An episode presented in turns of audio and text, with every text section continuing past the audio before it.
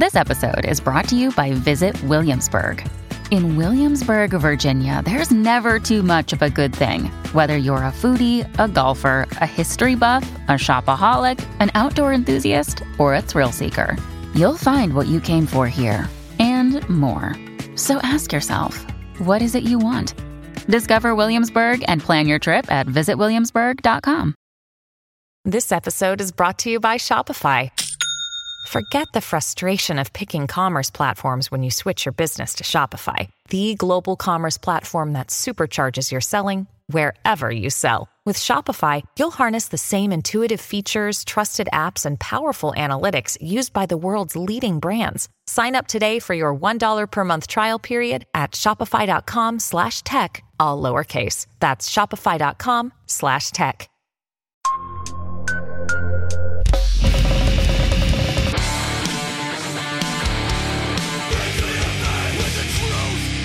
Welcome to the Punk Rock MBA podcast. I think I follow up with you on that. Like, you know, with a platform like Instagram, you're limited by an image. Uh, tweet, uh, Twitter, you're limited by a number of characters. YouTube seems to be like it's wide open. You can do a 24 hour, seven day a week uh, uh, data bots uh, uh, YouTube stream. Sure. You know, like, and, but you could also post up something that's a few seconds long. Are there any challenges uh, that are unique to YouTube, or is it just psychological on YouTube as to how often you can or cannot post on that form?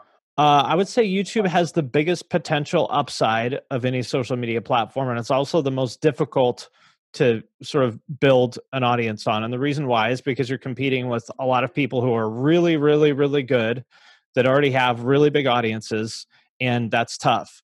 Uh, and YouTube sort of rewards people who, you know, my videos get recommended a lot because people watch them, which means more people watch them, which means they get recommended more. So it sort of rewards established people, and that's true of every platform, but I think it's especially true of YouTube. Uh, so to me, the the most challenging thing about YouTube is that it's probably going to take you, unless you're really good, uh, it's probably going to take you six to nine to twelve months to really get anywhere there. Uh, and once you do, it's very valuable. I mean, if I didn't put out a video at all this month, I'd still probably get half a million views in the next month. Now, that wouldn't last forever. But so I think YouTube in particular, the challenge is like putting in, being able to commit the time it takes to build up that kind of first initial bit of traction because it's hard and it's demoralizing and you're going to invest a lot of time and energy into something that feels like it's going nowhere. Uh, Jeff, uh, it, as far as YouTube, it seems like I, I, I, totally agree with Finn on that idea that like this is a, a just a, a, a really awesome opportunity. To me, it seems like a really great opportunity to also deepen a fan relationship to try to you know turn a, casual fan into a, the type of fan who's going to do a VIP package sometime in the future. That sort of thing.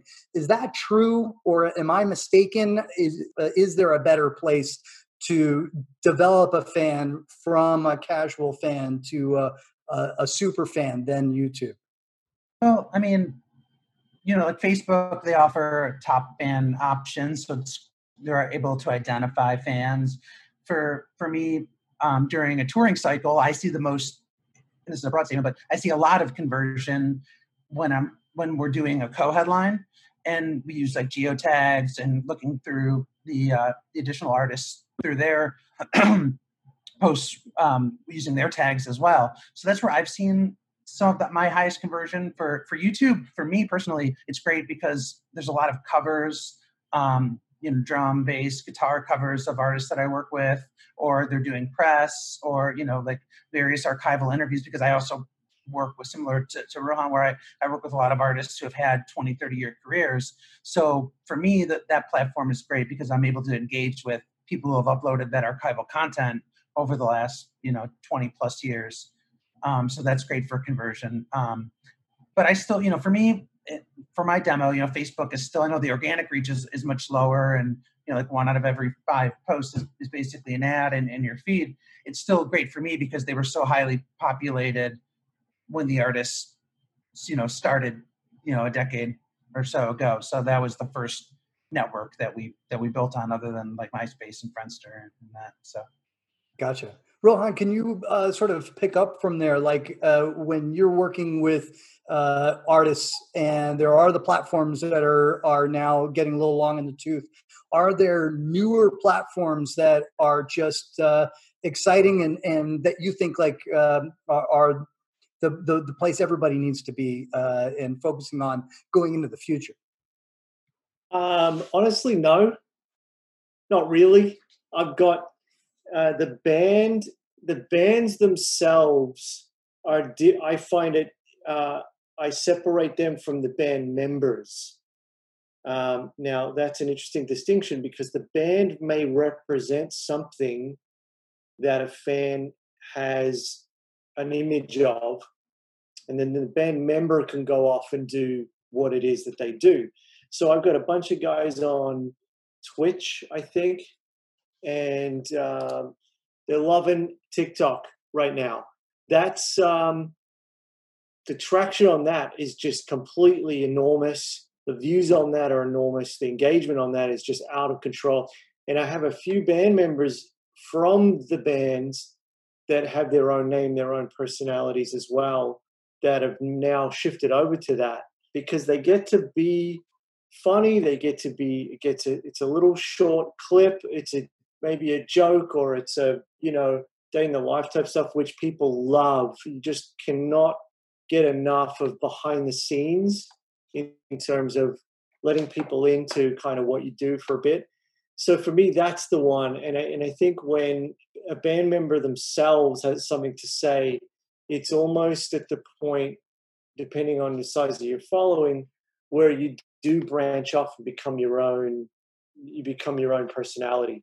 Because that's an important thing too you've got two three four five different people in a band all of them see the world differently all of them have a different opinion. There may be a management decision to stifle that initially so that the representation of the band doesn't get derailed in a different direction. That's important for socials. Um, but I think once you get a, a solid base, uh, that's when you can start to branch off. So, yeah, uh, maybe maybe TikTok is is probably the the one at the moment. Excellent, thank you. Mm-hmm. When you need mealtime inspiration, it's worth shopping Kroger, where you'll find over 30,000 mouthwatering choices that excite your inner foodie. And no matter what tasty choice you make, you'll enjoy our everyday low prices, plus extra ways to save, like digital coupons worth over $600 each week. You can also save up to $1 off per gallon at the pump with fuel points. More savings and more inspiring flavors make shopping Kroger worth it every time. Kroger, fresh for everyone. Fuel restrictions apply. Another day is here, and you're ready for it. What to wear? Check. Breakfast, lunch, and dinner? Check. Planning for what's next and how to save for it? That's where Bank of America can help. For your financial to-dos, Bank of America has experts ready to help get you closer to your goals. Get started at one of our local financial centers or 24-7 in our mobile banking app. Find a location near you at bankofamerica.com slash talk to us. What would you like the power to do? Mobile banking requires downloading the app and is only available for select devices. Message and data rates may apply. Bank of America and a member FDIC. But first, I want to thank DistroKid for sponsoring this episode of the podcast. If you're not familiar, DistroKid is a digital music distribution service that musicians use to put their music into online stores and streaming services. So, in plain language, if you have ever wondered how to get your music on iTunes, Spotify, Apple Music, YouTube Music, Amazon, Deezer, Tidal, and many, many more, there's like dozens and dozens of different streaming services.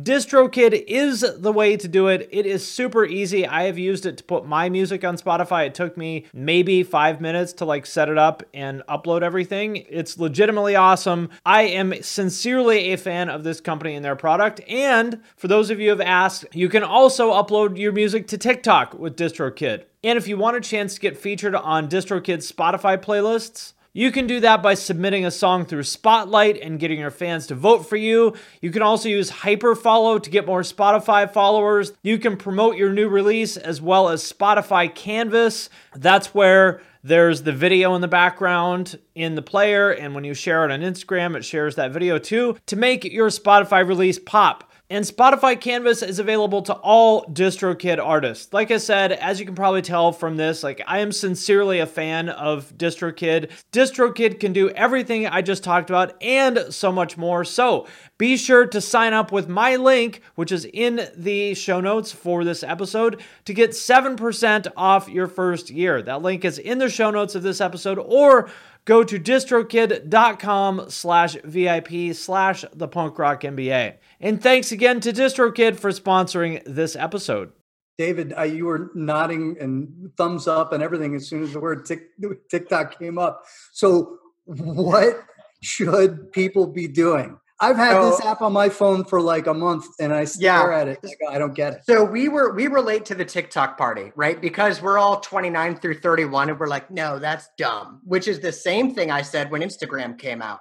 And it's the same thing I said when Facebook came out and I was on MySpace. and I said the same thing about when MySpace came out when I was on Xanga. And I said the same thing about Xanga from LiveJournal. So I've constantly been late to adapt out of ego, right? Um, and so as soon as I was like, okay, I looked up social metrics on TikTok and it's like, okay, 41% of all the active users are between the ages of 16 and 24 looking at this as a 10 year band, right? Meaning most of our fans uh, found us around our third al- album cycle and then phased out. Um, and then during our fourth album cycle, we had to completely, you know, redo who our fan base was. Now about 60 to 70% of our fans are all new. They found us in the last four years. That was a very intentional move, but it took a very long period of time. Um, so wanting to figure out how can we, you know, essentially grab a younger fan base who are going to become uh, lifelong fans. We really want to assign like LTV or lifetime value to those people. Um, so 41% of all active TikTok users are between the ages of 16 to 24. And then on top of that, the average daily usage for TikTok is like between 53 minutes and an hour. So all of the people that are on the platform are on there consistently throughout the day. And the way that their algorithms deliver content is it's not chronologically, which is great, it's all based on user engagement. So you could have something that you posted three months ago that all of a sudden goes viral. So it allows you to keep every single post or every piece of content that you put out to be leveraged as an asset rather than just something that you posted that was relevant for a week or two weeks and then the engagement bottomed out like you see on Facebook or Instagram because it gets so buried or Twitter because it gets so buried in your feed. On TikTok, there's an opportunity at any moment for all of those to just organically go viral depending on what's going on in the in the marketplace. So it's also really easy to put content out um, because eh, automatically you're going to see what's going viral that day and you can be like oh like this band member is goofy i'm going to tell them to do this 20 second skit um, and all of a sudden you might get even if you only have 200 followers you might get 30000 likes on it and all of a sudden there's all new people coming in we just created our TikTok, the We Came as Romans TikTok, like a week and a half ago. It's not verified yet or anything. We only have like 3,500 followers on it. But and, and we can't implement the law of large numbers looking at like overall massive uh, social analytics trends. But based off the metrics we're seeing it is unlike any of the other social stats we see on any other platform. Normally about 60% of our followers uh, or, or, of the followers that are engaged with us are male 40% female. It's 69% female 31% male on this platform I got excited about that because I can look at all of our purchase metrics and see that even though we sell more units in volume as far as merchandise to men, women spend about twice as much per transaction that men do. So if there's an untapped market here for us to build a new fan base with women who, based on these other social metrics, spend twice as much as men do, this could become a major profit center for us. Not to mention, it's the easiest way for us to engage with people. It's built around what's the word I'm looking for? Collaborating with other people. You know, you can ease someone can easily take a post and say, "Oh, I want to do a duet with this." So we actually built an entire social campaign that we're starting to roll out this weekend, built around duets and trying to get people to duet with the band. Also, since it's a new platform, they haven't minim- like minimized any delivery. Like there's no paywall for access to your reach right now. That'll probably take place in a year and a half to two years, maybe. And then also in the hard rock metalcore market, there are no bands doing it right now. None. None. It's like us, Crown the Empire just made theirs a few days ago. All time low has been on it for about a month. but like Beartooth's not on it. I Prevail's not on it. Three Days Grace is on it, and they do like a fan share every Friday or something. But it's an untapped market. And I think that there's a massive opportunity for a lot of bands to become the I Prevail of kind of the next wave who really capitalized on that platform, like I Prevail did with Facebook. It's awesome, David. You had I was counting in my head seven wormholes that I really wanted to go in, and I got to avoid all. I, am uh, sorry. I'm I'm like no, a, dog chasing the wind. But each of them is, is just like oh oh because all I want to do is turn to Rohan, Jeff, and Finn and say okay, talk to me about this, but I can't because I got to circle back on something Finn said probably like 35 minutes ago. And thank you so much, David, on that summary on TikTok because now everybody's oh, running. Oh, absolutely.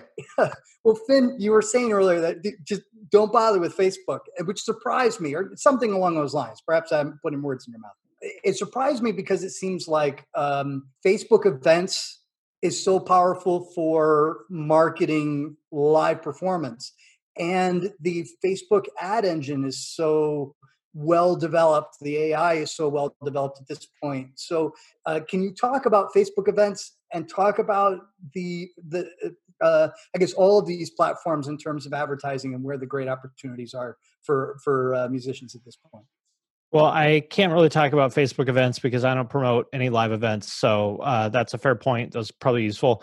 Uh, I guess my point is that uh, I hear a lot of rock people kind of obsessing about getting very precious about organic reach on Facebook on Facebook and you know caring a lot about how many likes their band page has, which is is just kind of you're five years late on that. You know, get the likes by all means. That's great, but uh, I would not go out of my way to emphasize that. And by the way, there's no reason that like if you have a good piece of content on Instagram, it'll do fine on Facebook too. I mean, there's you know it, there's there's no reason that you can't repurpose it. As far as ads go i mean yeah facebook i've tried so many times to get i mean you know david would would have some good input here too but i tried so many times to get the results on facebook and when i say facebook ads i'm referring to the facebook ad platform which as some people may or may not know will distribute your ads into many places. Facebook dot com and the Facebook app is one of those places. Instagram, WhatsApp,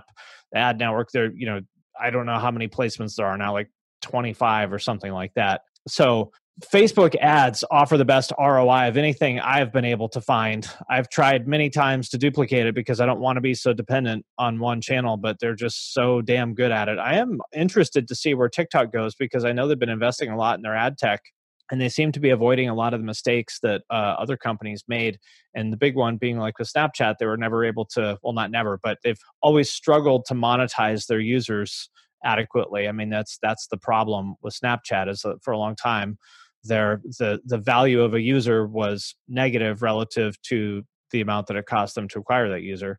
Uh, it seems that tiktok they seem to have a good management team you know they just hired the former ceo or their new ceo was the former head of disney plus so it seems like they are doing a lot of things right, and I'm optimistic about the future of their ad platform, but uh, I, I don't think it's there yet. So, point being, the way I think about Facebook is, or really any of these platforms, like if you want to move, if you want to move product, buy ads. That's what they're for.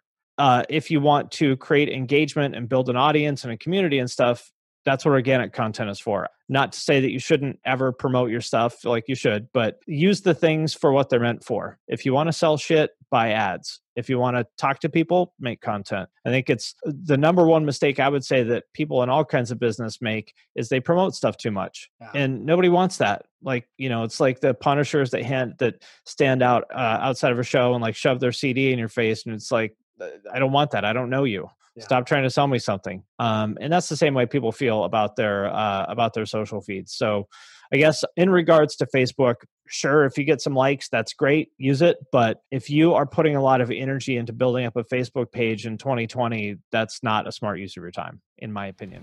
All right, my friends, that does it for this episode of the podcast. If you made it this far, thank you. Thank you for listening. We sincerely appreciate each and every one of you. If you want to help the show, there's a couple things that you can do. First of all, share it on social media. If you share it, tag us, tag Finn McKenty, that's me, and tag Deanna Chapman, that's a producer.